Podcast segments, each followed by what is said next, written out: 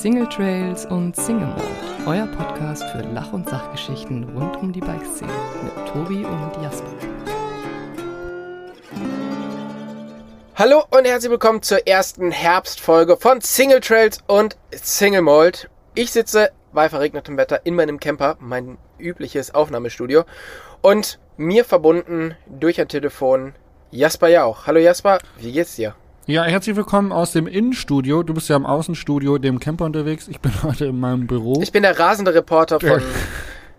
Der rasende Reporter von Single Trails und Single Mold. Ja, ich sitze in meinem Büro und es ist auch verregnet. Es ist grau, es ist kalt. Aber ehrlich gesagt, tut mir das ganz gut, weil dann kriege ich wenigstens keine Sehnsucht, aufs Fahrrad zu wollen, was ich gerade nicht kann.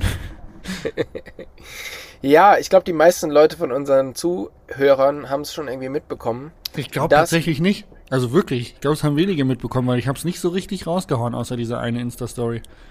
Okay, Jasper ist wieder kaputt gegangen. Ja. Jetzt wissen es alle. Dieses Festival in Leogang, das hat dich letztes Jahr dein Schlüsselbein gekostet, dieses Jahr dein Schulterblatt. Was ist da los, Jasper? Letztes Jahr war es die Bandscheibe. Bandscheibe und Ellenbogen. Ja, Schlüsselbein war nochmal eine andere Geschichte. Aber du hast recht, es war letztes Jahr das gleiche Festival, das gleiche Event und ein Sturz hat mich ins Aus katapultiert, um dann auch noch die Hiobsbotschaft zu bekommen, dass ich einen Bandscheibenvorfall habe. Nee, dieses Mal war es die Schulter. Und ich weiß gar nicht, wie genau wir jetzt eigentlich über diesen Sturz reden sollen, weil ich kann mich selber nicht an ihn erinnern. Ich war eine halbe Minute bewusstlos. Bin ziemlich heftig auch auf die Rübe gefallen, also wenn ich noch ein bisschen verwirrt rede, das kommt ja ab und zu mal vor, dann würde ich das jetzt zumindest darauf schieben, dass ich auf den Kopf gefallen bin. Genau, ansonsten ist das quasi der ganz normale Wahnsinn, aber in diesem Fall ist es definitiv der Sturz, ja? Man hat jetzt einfach eine wirklich fundierte Aussage, eine Ausrede parat. Mhm. Ja, das ist doch super. Wir haben uns ja auch am Freitagmorgen schon zum Frühstück getroffen, als ich bei dir etwas zitternd vor der Tür stand, weil ich schon bei 0 Grad aus meinem Zelt geklettert war, ich dann die Nachricht bekommen habe, Dude, ich gehe nochmal schnell duschen. Ah, und stimmt, dann hat sich's ein bisschen gezogen. Das heißt, ich weiß tatsächlich schon, wie es dir geht, aber was ich noch nicht weiß, ist, wie es jetzt für dich weitergeht, weil damit sind wir tatsächlich auch schon bei meiner ersten Frage von dem heutigen Podcast. Wie geht's bei dir gesundheitlich jetzt weiter? Hast du da schon irgendwelche Informationen? Oder was? Wie planst du deinen Winter? Mein Vater würde sagen Notschlachten. Also einfach Körper kaputt, hilft nichts. Jasper ja auch, muss dran glauben. Verwursten. Ehrlich gesagt muss ich alle meine Zuhörer, unsere Zuhörer, meine Freunde, meine Verwandten noch auf die Folter spannen, weil ich erst morgen das finale MRT habe, um zu erfahren, was mit dieser Schulter passiert. Weil im Moment lautet die Diagnose Schulterblatt gebrochen und was ja an sich schon nicht so doll ist. Was an sich nicht so cool ist. Habe ich mir erzählen lassen, allerdings alle Angaben ohne Gewähr, kein Fachwissen, dass angeblich das Schlüsselbein ja die Sollbruchstelle ist. Und wenn das Schulterblatt dann aber nachgibt, dann hat man doch einen recht harten Einschlag gehabt. Weiß nicht, ob das stimmt tatsächlich, aber Schulterblatt ist kaputt und man weiß nicht, der Arzt war ein bisschen unsicher, weil ich den Arm so schlecht heben kann, ob nicht vielleicht sogar auch eine Sehne ab ist. Und das wiederum hat mir so viel Angst gemacht, weil das würde bedeuten, eine OP und dann eine sehr, sehr lange Ruhephase, gefolgt von einer wahrscheinlich sehr nervigen Rehabilitation, um zurück aufs Fahrrad zu kommen. Und da habe ich richtig Schiss vor. Ja, da drücke ich dir auf alle Fälle die Daumen für morgen, dass du da eine Info bekommst, dass das natürlich alles gar kein Problem ist. Die Sehne vielleicht ein kleines wenig gereizt, aber ansonsten ist natürlich nichts. Das wäre richtig gut, Mann. Das wäre richtig gut. Ja, also wie gesagt, das wäre so meine Hilfsbotschaft. Vor allen Dingen ist es richtig ärgerlich, psychisch belastend für mich, weil das Ding halt einfach beim Runterrollen passiert ist. Ich kann dir nicht sagen, es war kein spektakulärer Sprung oder irgendwas. Es war eine von den 2 Holzanlegerkurven auf dem Flying Gangster in Leogang. Ich glaube, die kennt man, die sind eigentlich meistens auch im Weltcup drin. In den ersten wurde von einer lebenden Legende, Greg Minar, ist der reingesprungen in diese Kurve. Also diese großen Holzanlegerkurven, und in der zweiten, da ist man halt sehr, sehr schnell und hat echt tatsächlich für Mountainbikesport recht krasse Gehkräfte, die auf einen wirken. Und irgendwie, ich kann es dir nicht erklären, ich weiß nicht, was passiert ist. Ich bin, also wirklich so richtig Bilder im Kopf habe ich erst wieder ab dem Rettungswagen, weil ich so heftig auf die Birne gefallen bin. Aber der hat dich da dann abgeholt oder bist du noch runtergerollt? Oder? Nee, die haben mich eingesammelt. Ich war komplett neben mir, ich wusste gar nichts mehr. Ich war richtig, also so heftig auf den Kopf gefallen bin ich noch nie. Wirklich, war krass. Das ist, das ist blöd. Vor allen Dingen, weil ja jetzt quasi die Saison vorbei gewesen wäre. Ja, und jetzt, die verdiente halt die Offzeit. Richtig. Weißt du, mit Tobi Wogon mal einen Offroad-Park fahren. Sowas halt, sowas. Das wäre doch schön. Den Lader nochmal ausfahren, bevor er verkauft wird. nochmal kaputt fahren. Das ist übrigens mein Fail der Woche, um da gleich nochmal drauf einzugehen. Der Lader. Du hattest mir letzte Woche erzählt, beziehungsweise am Freitag, dass du den gerne lackieren würdest. Genau, eigentlich. Ist seitdem was vorgefallen. Ja, habt ihr euch auseinandergelebt? Lader und ich haben uns auseinandergelebt. Das war, wie das so ist, schlechtes Wetter, Hangry, wenig gegessen und dann auch noch Schulter kaputt. Da habe ich immer meine Meinung gesagt und dann war er ziemlich beleidigt und hat gesagt, er zieht aus. Nee. Sowas nicht. Ja, schade. Eigentlich wollte ich den lackieren. Das war so mein Off-Season-Projekt. Also ich hatte vor, den so ein bisschen abzuschleifen und à la Mattie Sox. Ich weiß nicht, ob ihr den kennt. Das ist so ein Heimwerkerkönig auf YouTube. Lustiger Typ. Der hat auch schon so einige Autos restauriert. Da habe ich gedacht, cool, das würde ich auch gerne mal machen und den irgendwie mit Raptor neu lackieren. Aber dann habe ich mir gedacht, ich fahre jetzt nochmal schnell bei einem Lackierer vorbei und frage den nochmal um seine Meinung. Wegen den ganzen Roststellen und so. Und was es vielleicht kosten würde, wenn er die Roststellen fachmännisch wegmachen würde. Ja, der hat mir dann gesagt, Kollege, vergiss es. Wenn ich Roststellen wegmache, ist das Auto weg. Ja, er hat gesagt, so, das kannst du gerne machen, das hält ein halbes Jahr, dann fängst du wieder von vorne an. Und wenn du Raptor drüber machst, dann kannst du die Geschichte komplett vergessen, weil dann kommst du nicht mehr an die Roststellen ran. Ja gut, okay. Was würdest du mir empfehlen? Ja, verkauf den Wagen. Verkaufen. Ja, aber ganz ehrlich, der Lader ist jetzt grundsätzlich auch nicht dafür bekannt, dass er so unglaublich gut hält. Nee, wirklich nicht. Also das ist halt. Und ich glaube, wenn ich ihn wirklich so als reines Offroad-Fahrzeug benutzen würde, um damit eben Spaß zu haben im Offroad-Park und so weiter, dann würde ich sagen, boah, Digga, ich behalte die Karre und fahre den einfach so lange, bis er auseinanderfällt und mache den jetzt noch bockiger für Offroad-Parks. Da das aber nicht mein Haupthobby ist, sondern das mein Daily Driver ist, brauche ich schon auch ein Auto, was irgendwie, wie sagt man, zuverlässig ist. Ja gut, aber da hätte ich dir von vornherein sagen können, dass da ein Lader nicht unbedingt wir dürfen den jetzt nicht ganz so malig reden, weil ich will den ja verkaufen, Tobi. Ah ja, richtig, stimmt. Vielleicht hört ja jemand zu. Es ist ja auch einfach ein sehr schönes Auto. Er ist ein Liebhaberstück, ne? Und mit den ganzen Frontrunner-Sachen auf dem Dach auch nochmal richtige Wertsteigerungen. Vor allen Dingen, du hast ja noch so einen Kanister, so ein Benzinkanister auf dem Dach, der finde ich sehr schön ist. Ja, genau. Hm? Also der war auf dem Dach, aber den kann man durchaus wieder drauf machen. Ja, klebt den nicht noch an der Deckenwand von der Tiefgarage? Von der Tiefgarage. Ich frage für einen Freund. Der Decke von der Tiefgarage aus Nürnberg. Ich habe den wieder eingesammelt. Ja, jetzt, also wer A sagt, muss auch B sagen. Ich bin noch nicht in die Tiefgarage reingefahren. Da stand 2 Meter. Ich habe gedacht, das passt. War mir eigentlich ziemlich sicher, dass es passt. Hatte aber vergessen, dass die neuen Reifen, die ich drauf habe, tatsächlich irgendwie das Auto 3 Zentimeter höher machen. Dementsprechend haben die 2 Meter dann nicht mehr gepasst. Und bei der Ausfahrt aus der Tiefgarage ist dann auf einmal das Auto so ein bisschen nach unten gedrückt worden. Und hinter mir knallte es laut, als der Benzinkanister, der auf dem Dach auf dem Frontrunner-Rack ist, dann hinten runterfiel. Vor allen Dingen, was ich geil finde, ist, ihr könnt euch jetzt alle überlegen, wie schlimm den Jasper diese Rostthematik dieses Auto getroffen hat, wenn das der Fail der Woche ist und nicht, die Kanisteraktion. Der Kanister denke, war doch schon mal Fail der Woche, oder nicht? Nein. Nee? Nein. Das hätte ich gewusst. Erzählt. Ja, scheinbar. Ja, richtig traurig. Also ich sehe schon, du hast Glück. Ja, was ist dann jetzt der Plan? Es gibt noch keinen. Ich würde den Lader gerne ein bisschen schick machen und ein bisschen Parfüm reinsprühen und dann verkaufen an jemanden, der Bock hat, Lader zu fahren. Okay. That's it. Dir dann ein neues Auto kaufen, oder? Da ist das Spiel noch nicht zu Ende gespielt, weil ich schon auch frage mich, ob ich überhaupt so einen kleinen Daily Driver brauche oder ob ich vielleicht alles mit dem Fahrrad mache und einfach den nur Camper und Fahrrad habe. Das ist ja auch in Zeiten von Nachhaltigkeit auch ein Gedanke. Das ist tatsächlich auch so ein bisschen mein Gedanke, den ich habe, seit ich halt jetzt mit Martin Donat im Erzgebirge unterwegs war. Da gab es ja die letzte Folge quasi genau von unserer Tour. Und jedes Mal, wenn ich mit Martin unterwegs bin, der influenzt mich schon echt ganz gut in diese nachhaltige grüne Ecke rein. Warte, wie würde Martin Donat reagieren, wenn du ihn als Influencer betitelst? Wahrscheinlich würde er versuchen, mich zu schlagen, ja. Aber da er ja nur noch ein Fahrrad hat und kein Auto und so schnell hier nicht drüben ist, bin ich da relativ safe. Ja, Martin Donat ist wirklich, war früher Chefredakteur von der Mountainbike Rider, hat jetzt sein eigenes Magazin gegründet. Das Lifecycle Magazin, genau. Und fährt nur Fahrrad. Nur. Sein einziges Verkehrsmittel neben dem Zug. Genau.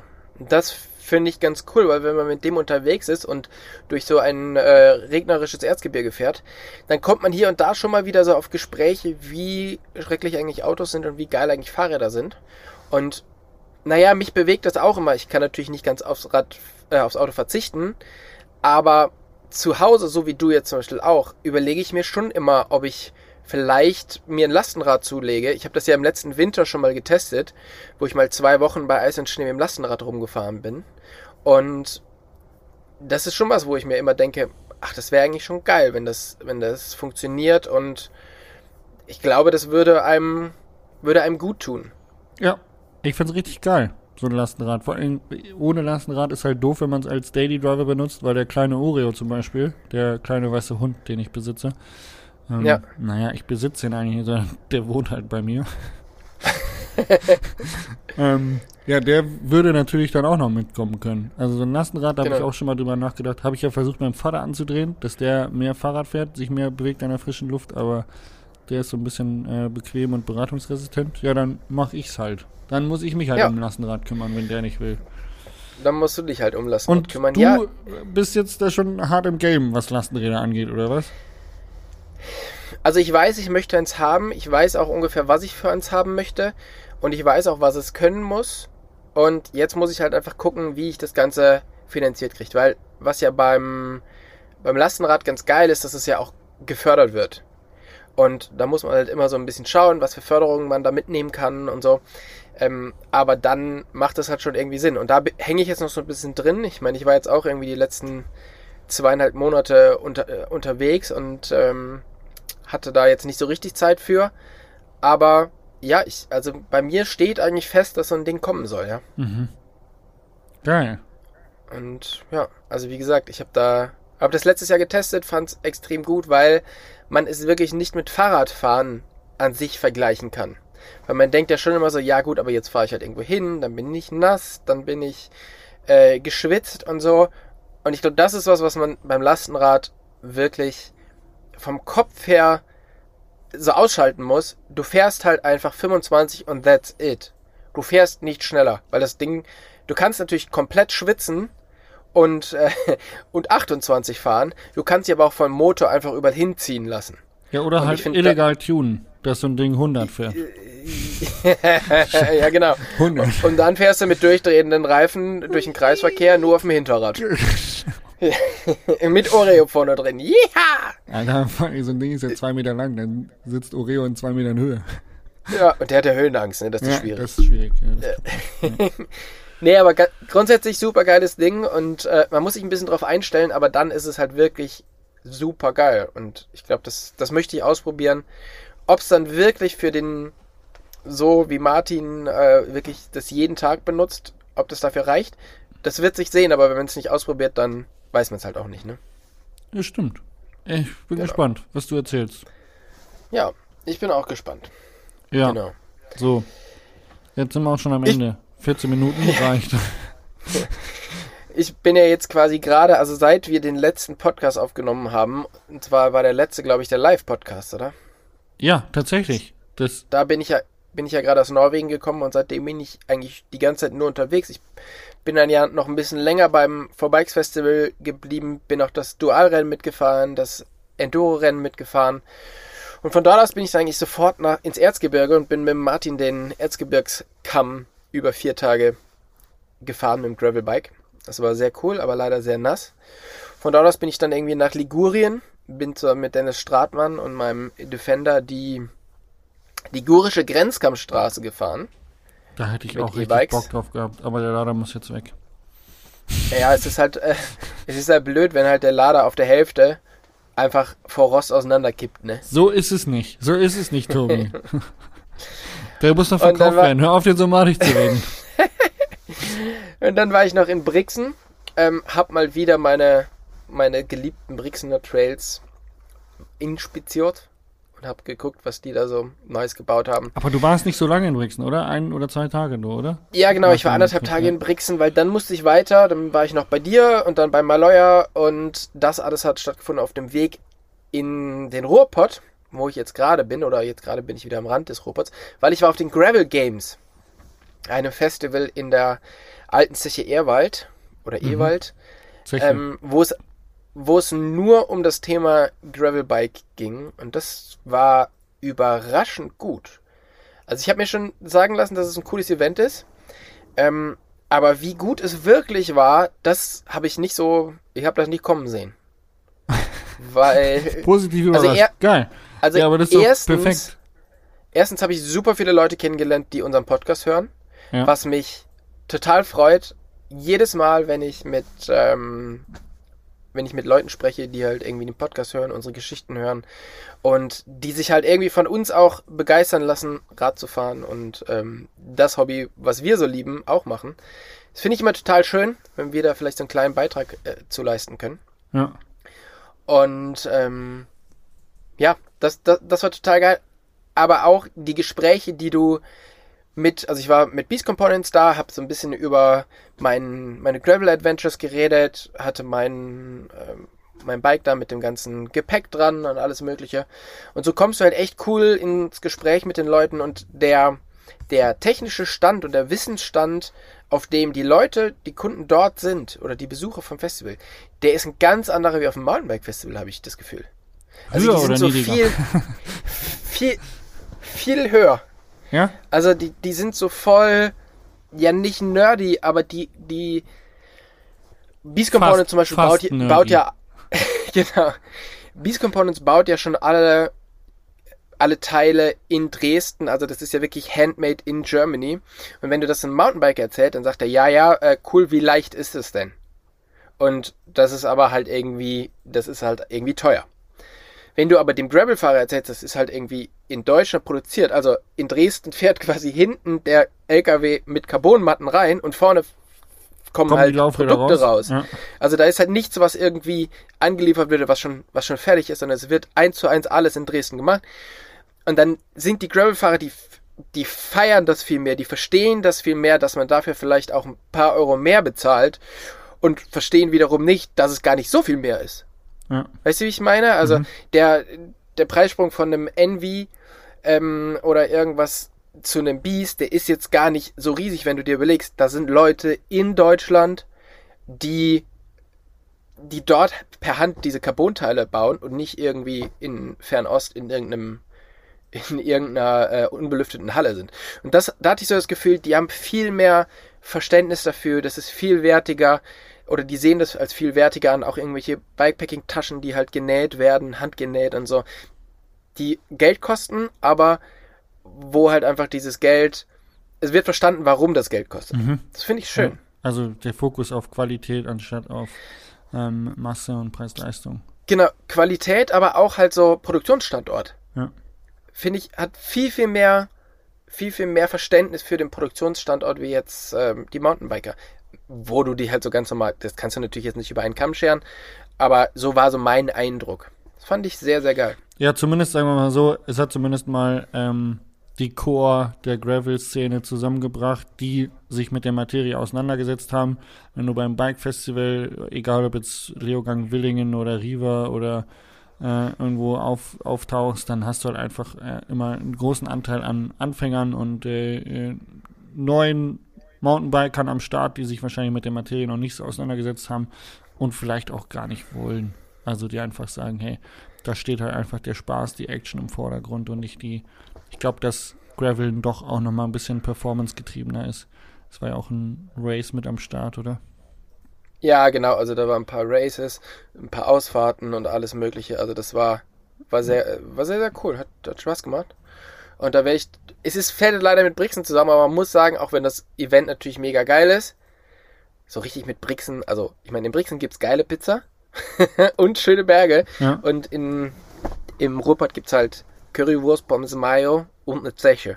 Aber es ist trotzdem sehr cool, also bin mal gespannt, vielleicht teile ich das nächstes Jahr wieder so in zwei, oder vielleicht gibt's das ja auch mal, dass es halt nicht am gleichen Tag stattfindet. Aber es war sehr, sehr schön. Aber ich freue mich jetzt tatsächlich. Heute Morgen habe ich noch Schwalbe hier besucht. Da war ich tatsächlich auch schon länger nicht mehr. Aber jetzt ist quasi dieser Podcast das letzte, was ich mache, bevor ich nach Hause fahre. Und dann habe ich so das Gefühl, schlafe ich erstmal 2 Wochen durch. Dann wirst du erstmal schlummern gehen. Ja, verdient. Auch einfach verdient. Dann werde ich erstmal schlummern gehen. Genau.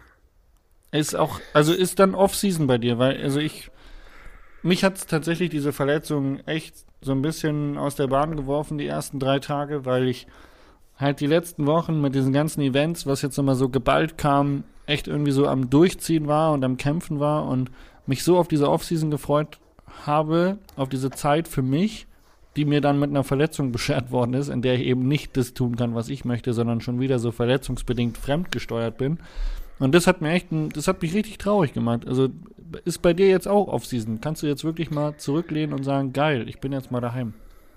Genau, also bei mir ist jetzt auch Off-Season. Ich bleibe jetzt tatsächlich relativ lange zu Hause und mache jetzt, arbeite einfach ganz viel auf und ich werde weiter arbeiten natürlich jetzt, aber halt von zu Hause ein bisschen mehr schlafen. Es ist halt so, ich war jetzt halt auch 1,5 Wochen mit dem Dachzelt unterwegs, da schläfst du natürlich auch nicht so mega geil und jetzt wieder mit dem Camper und so. Ich freue mich jetzt einfach auf eine Zeit zu Hause und ein bisschen Erholung, weil dann, du weißt, bei mir ändern sich so ein paar Sachen und da bin ich dann froh, wenn ich ein bisschen erholt reingehe. Mhm. In die ganze Kann Woche. Ich mir vorstellen. Das, Da würde ich auch gerne erholt reingehen. Von daher, ich bin tatsächlich dann jetzt zu Hause. Und was ich krass finde, das habe ich jetzt wieder auf dem Weg in Ruhrpott gemerkt. Ich bin halt jetzt die ganze Zeit Auto gefahren. Wir waren dann, ja, die ganze Zeit mit Defender unterwegs und immer so Action. Und dann habe ich mal so eine halbe Stunde auf dem Beifahrersitz gesessen. Also das war so innerhalb von Wochen so das erste Mal, dass so ein bisschen die Anspannung von mir abfiel, weil ich halt nichts machen musste. Ich musste nicht selber fahren, ich musste nicht vor der Kamera stehen, ich musste mir nicht überlegen, wo es jetzt hingeht oder sonst irgendwas. Und wie man dann in sich zusammensackt, einfach nur in so einer halben Stunde, das ist schon crazy und das zeigt einfach, wie ausgelaugt man vielleicht auch nach so einer Saison ist. 100%. Aber das macht's halt ja auch immer so ein bisschen aus, dass du halt diese hohen Intensitäten hast und dann wird es einfach wieder ein bisschen ruhiger und da freue ich mich jetzt sehr drauf. Ja, geil. Genau. Nachdem ich eine Frage an dich schon rausgehauen hatte, und zwar wie es mit deinem Körper weitergeht, ist jetzt eine Frage, die mich jetzt die letzten Wochen so ein bisschen umgetrieben hat. Und zwar, sie ist gar nicht so speziell, aber irgendwie ist sie doch essentiell. Und zwar, was ist denn so dein Lieblings-Fastfood-Essen auf der Autobahn? Geil. Geile Frage, tatsächlich. Ich hab wir haben ja immer das Problem, dass wir halt einfach super viel unterwegs sind, aber die Essenssituation auf deutschen Autobahnen ja eher so ein bisschen schlecht ist. Also es gibt ja gar nicht so viel Auswahl. Ja gut, schade, dass du jetzt Deutsch gesagt hast, weil ich wollte jetzt gerade von meinem Lieblingssandwich aus Italien erzählen. Das Autogrill Bufalina? Nee, es heißt nicht Bufalina, sondern es ist tatsächlich das... Boah, ich komme gerade nicht drauf. Warte. Es ist nicht das Bufalina, sondern es ist das Sandwich mit Schinken, Salat, Mayonnaise und Mozzarella. Und es heißt irgendwie anders. Aber es ist nicht das Bufalina, glaube ich. Das Bufalina ist ein Panini, oder? Ja, genau, richtig. Nee, das ist so ein Baguette. Aber auch vom Autogrill. Okay. Und da werde ich als Hobby-Vegetarier immer schwach, weil eigentlich esse ich halt keinen Schinken oder verarbeitetes Fleisch. Aber da muss ich sagen, beim Autogrill, da packt's mich und das hole ich mir jedes Mal. Das ist einfach so geil. Das schmeckt so gut. Da sind die sind schon echt gut, ey. Autogrill ist schon ja, wirklich nochmal auf einem anderen Level, ne? Ey, sowas einfach in Deutschland. Warum? Warum ist dieser Autogrillmensch nicht so schlau und sagt, er expandiert nach Deutschland? Er würde alle Raststätten vertreiben. Ich kann dir genau sagen, warum. Gibt's eine Mafia? Genau. Tatsächlich gibt's sowas Ähnliches. Es gibt ein Monopol von der Tank und Rast, die in Deutschland alle Tankstellen betreiben.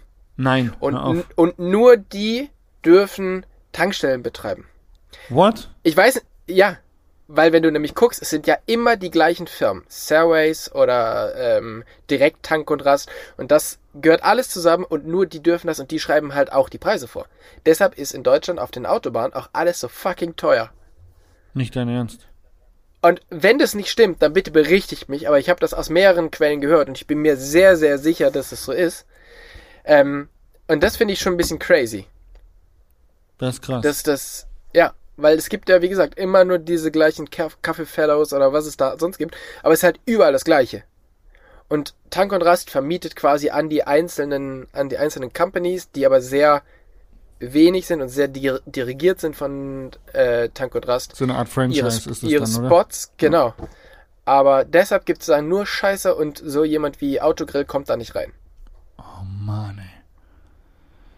Ja. Schade, hey, ist das irgendwie meine Zukunft, also meine Utopie, ja, dass es irgendwann besser werden könnte, ist jetzt einfach, die hat sich gerade in Luft aufgelöst. Ja, vielleicht läuft das ja mal irgendwann aus, dieses Monopol.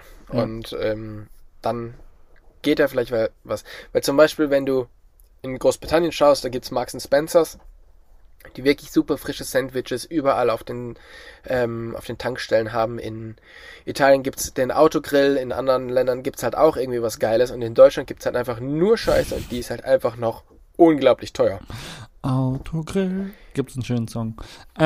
Zurück zur deutschen Autobahn. Ich bin tatsächlich eher so Butterbreze und irgendwie ein Sandwich noch dazu. Wahrscheinlich meistens Tomate, Mozzarella, weil ich habe da keinen Bock auf McDonald's oder ich habe keinen Bock auf irgendwas anderes und da ich da meistens immer nur very fast Check-in, Check-out mache, hole ich mir Butterbreze und meistens noch irgendwie so ein Tomate-Mozzarella-Gedöns dazu. Mhm. Ja, das ist so mein Standard. 28,37 € ungefähr, ja. Wenn es reicht. Entschuldigen Sie, ich habe leider die American Express Platin-Karte nicht dabei. Kann ich per Scheck bezahlen? Ja, bei mir ist es tatsächlich so, dass ich dieses Zeug alles links liegen lasse und da gehe ich gar nicht bei. Was meine Schwäche ist tatsächlich, ich gehe dann zu McDonald's, weil ich so, ob das stimmt oder nicht, weiß ich nicht, aber ich habe immer das Gefühl, dass das schon noch halbwegs okay ist.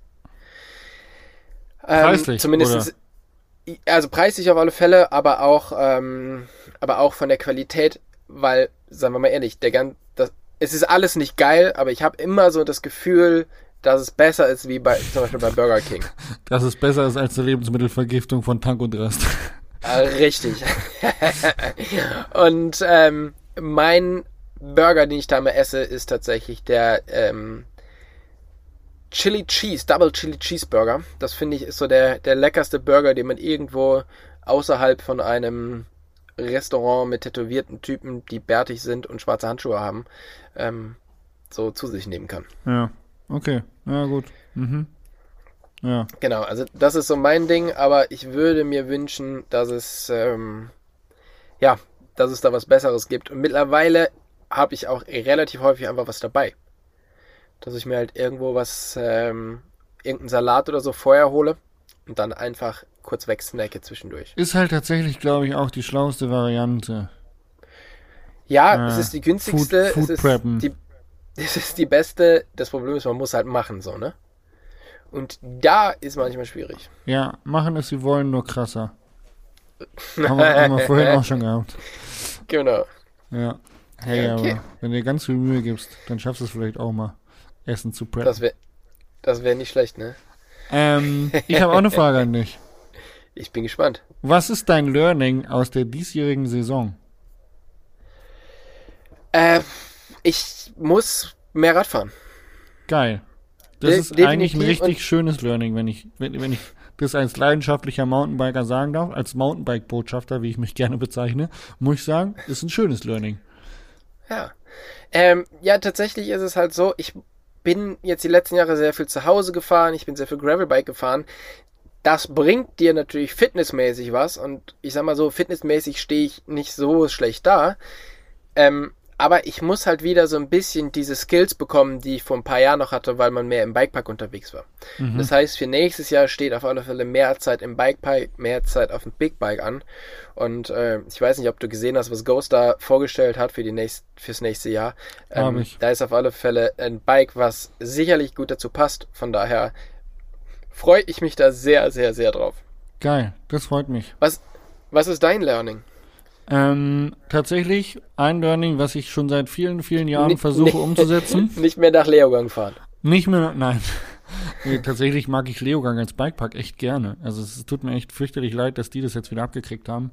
Weil ich muss sagen, dass der Bikepark in Leogang sich seit den letzten 2 Jahren echt extrem gemausert hat. Also die Strecken haben sich echt geil weiterentwickelt. Und wir hatten alle extrem viel Spaß da. Das ist echt krass. Also Hut ab an Bikepark Leogang, die haben sich streckentechnisch wirklich geil weiterentwickelt. Mega, mega gut. Leogang würde ich mich freuen, da wieder hinzufahren, aber mein Learning ist tatsächlich, in meinen Kalender Ruhephasen einzuplanen und da wirklich hart zu werden. Und wenn es ist, und da ist ein Auftrag und man hat mal wieder 2 Wochen durchgemacht, da noch einfach zu sagen, sorry guys, kann ich nicht, will ich nicht, muss auf meinen Körper hören, muss meine Ruhepausen achten. Das fällt als Selbstständiger, ich glaube, egal in welchem Business man unterwegs ist, ob man jetzt da selbstständiger Grafikdesigner, Fotograf oder whatever ist, fällt es extrem schwer, da wirklich sich das einzutakten und auch mal zu sagen, hey, tut mir leid, aber ich kann zu dem Zeitpunkt nicht, ich würde es gerne mit euch machen, lasst es uns verschieben oder ich muss halt Nein sagen. Und gegebenenfalls geht da auch mal Geld verloren, aber was bringt einem dieser Auftrag oder das Geld dieses Auftrages, wenn man danach, so wie ich jetzt, wer weiß wie lange, außer Gefecht ist. Ja. Und das ist mein Learning, das schreibe ich mir jetzt ganz groß irgendwo, lass mir vielleicht ein Wandtattoo machen für mein Büro. Ja. Mach Pause, du Idiot. Mach Pause, du Depp. Genau. Das ist mein großes Learning. Ansonsten habe ich dieses Jahr echt viel Spaß gehabt und ich muss sagen, es war eine richtig geile Saison. Also mit all dem, was ich erlebt habe, mit den ganzen Menschen, die ich getroffen habe, hat es mir richtig viel Spaß gemacht. Und das ist doch schön. Ja, du hast ja ein bisschen was erlebt. Nichtsdestotrotz auf nächstes Jahr. Muss halt nur schauen, dass ich da ab und zu mal ein Päuschen einplane, wo man einfach mal sagt, ja, okay, hier, da mal eine Woche raus, da mal eine Woche raus. Genau. Weil ich vergesse immer, dass wir den Podcast haben und ich vergesse auch immer, dass ich einmal die Woche ein YouTube-Video raushauen muss. Und dann steht in meinem Kalender, da bist du 2 Tage zu Hause. Und die 2 Tage, die ich dann zu Hause bin, sitze ich halt den ganzen Tag am Rechner um Buchhaltung, ein- und auspacken, Camper ein- und ausladen, Wäsche waschen und noch gerade mal eben ein YouTube-Video schneiden und einen Podcast aufzeichnen am Machen bin. Und dann merkst du so, okay, cool, das war jetzt keine Pause zu Hause. Ja. Tütüm. Ja. Tütüm. Long story short ist, glaube ich, einfach ein wichtiger Punkt, weil wir uns alle gerne überarbeiten. So. Ist halt Leistungsgesellschaft. Ja, das ist doof, sehr, sehr aber gut. Ist so. Ja. Okay, was war dein Fail der Woche? Mein Fail der Woche war tatsächlich folgender. Ich bin nach Turin gefahren, hatte mein Rad hinten auf dem Hänger, also auf dem Träger. Und da wir halt beim besagten Autogrill vorher waren, hatte ich es angeschlossen. Und am nächsten Tag wollte ich das Rad abmachen und will das Schloss aufmachen. Und merke so, also ich bin mir ziemlich sicher, dass diese Zahlen hier stimmen, aber das Schloss geht nicht auf. Und wir sind halt schon mitten in den Bergen. Ja. Und dann habe ich den Dennis gefragt, hier, also pass auf, das sind die Zahlen. Wenn ich das jetzt weiter versuche, könnte sein, dass Auto, Fahrrad oder Schloss kaputt gehen, weil ich mich hier nicht mehr zurückhalten kann. Probier du mal. Ich war doch wütend. Und dann meinte er, ja, Tobi, du, keine Ahnung, ich krieg das auch nicht auf. Ich hab gedacht, wie kann das denn sein, dass das Schloss nicht aufgeht? Also, weil, safe, das ist meine Kombination. Und dann haben wir so ein bisschen rumprobiert und dann habe ich nach dem Bikeladen angerufen, wo ich es gekauft habe. Der war aber, weil es Sonntag früh war, war natürlich nicht erreichbar. und so. Und dann habe ich gedacht, ja, scheiße, was machen wir? Also wir haben nicht das Werkzeug, dieses Schloss aufzuschneiden. Und das ist halt ein stabiles Schloss. Und wir sind halt hier mitten, also wir fangen jetzt quasi an, diesen Trip zu produzieren. Die Kamera ist quasi in der Luft, so, weißt du? Was machen wir jetzt?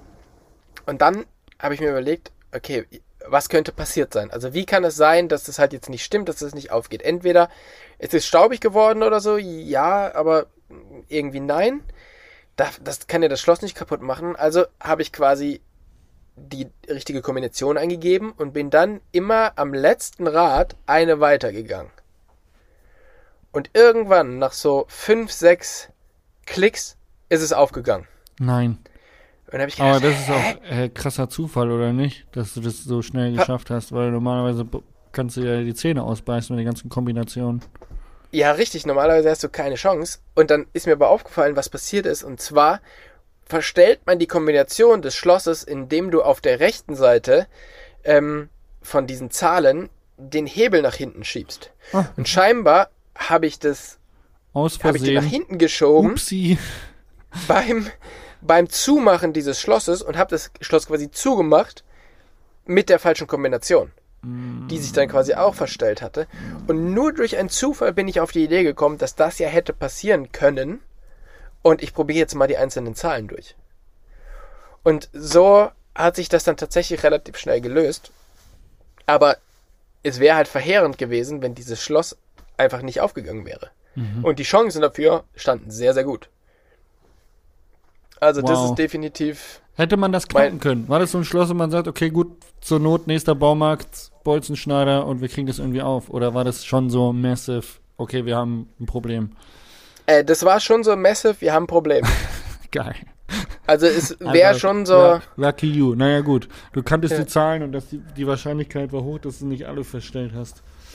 Ja, aber erstmal auf die Idee kommen, dass man beim Zumachen... dass diese Zahlen verstellen kann. Mhm. Also, da muss man aber auch jetzt mal dem Schlosshersteller sagen, come on. Also, das kann ja wirklich nicht sein. You had one job und das ist beim Zumachen nicht, die Zahlen verstellen zu können. Also, das ist wirklich ein bisschen weird. Mal kurz da anrufen. Also, entschuldigen Sie, ich habe eine Frage. You had one job.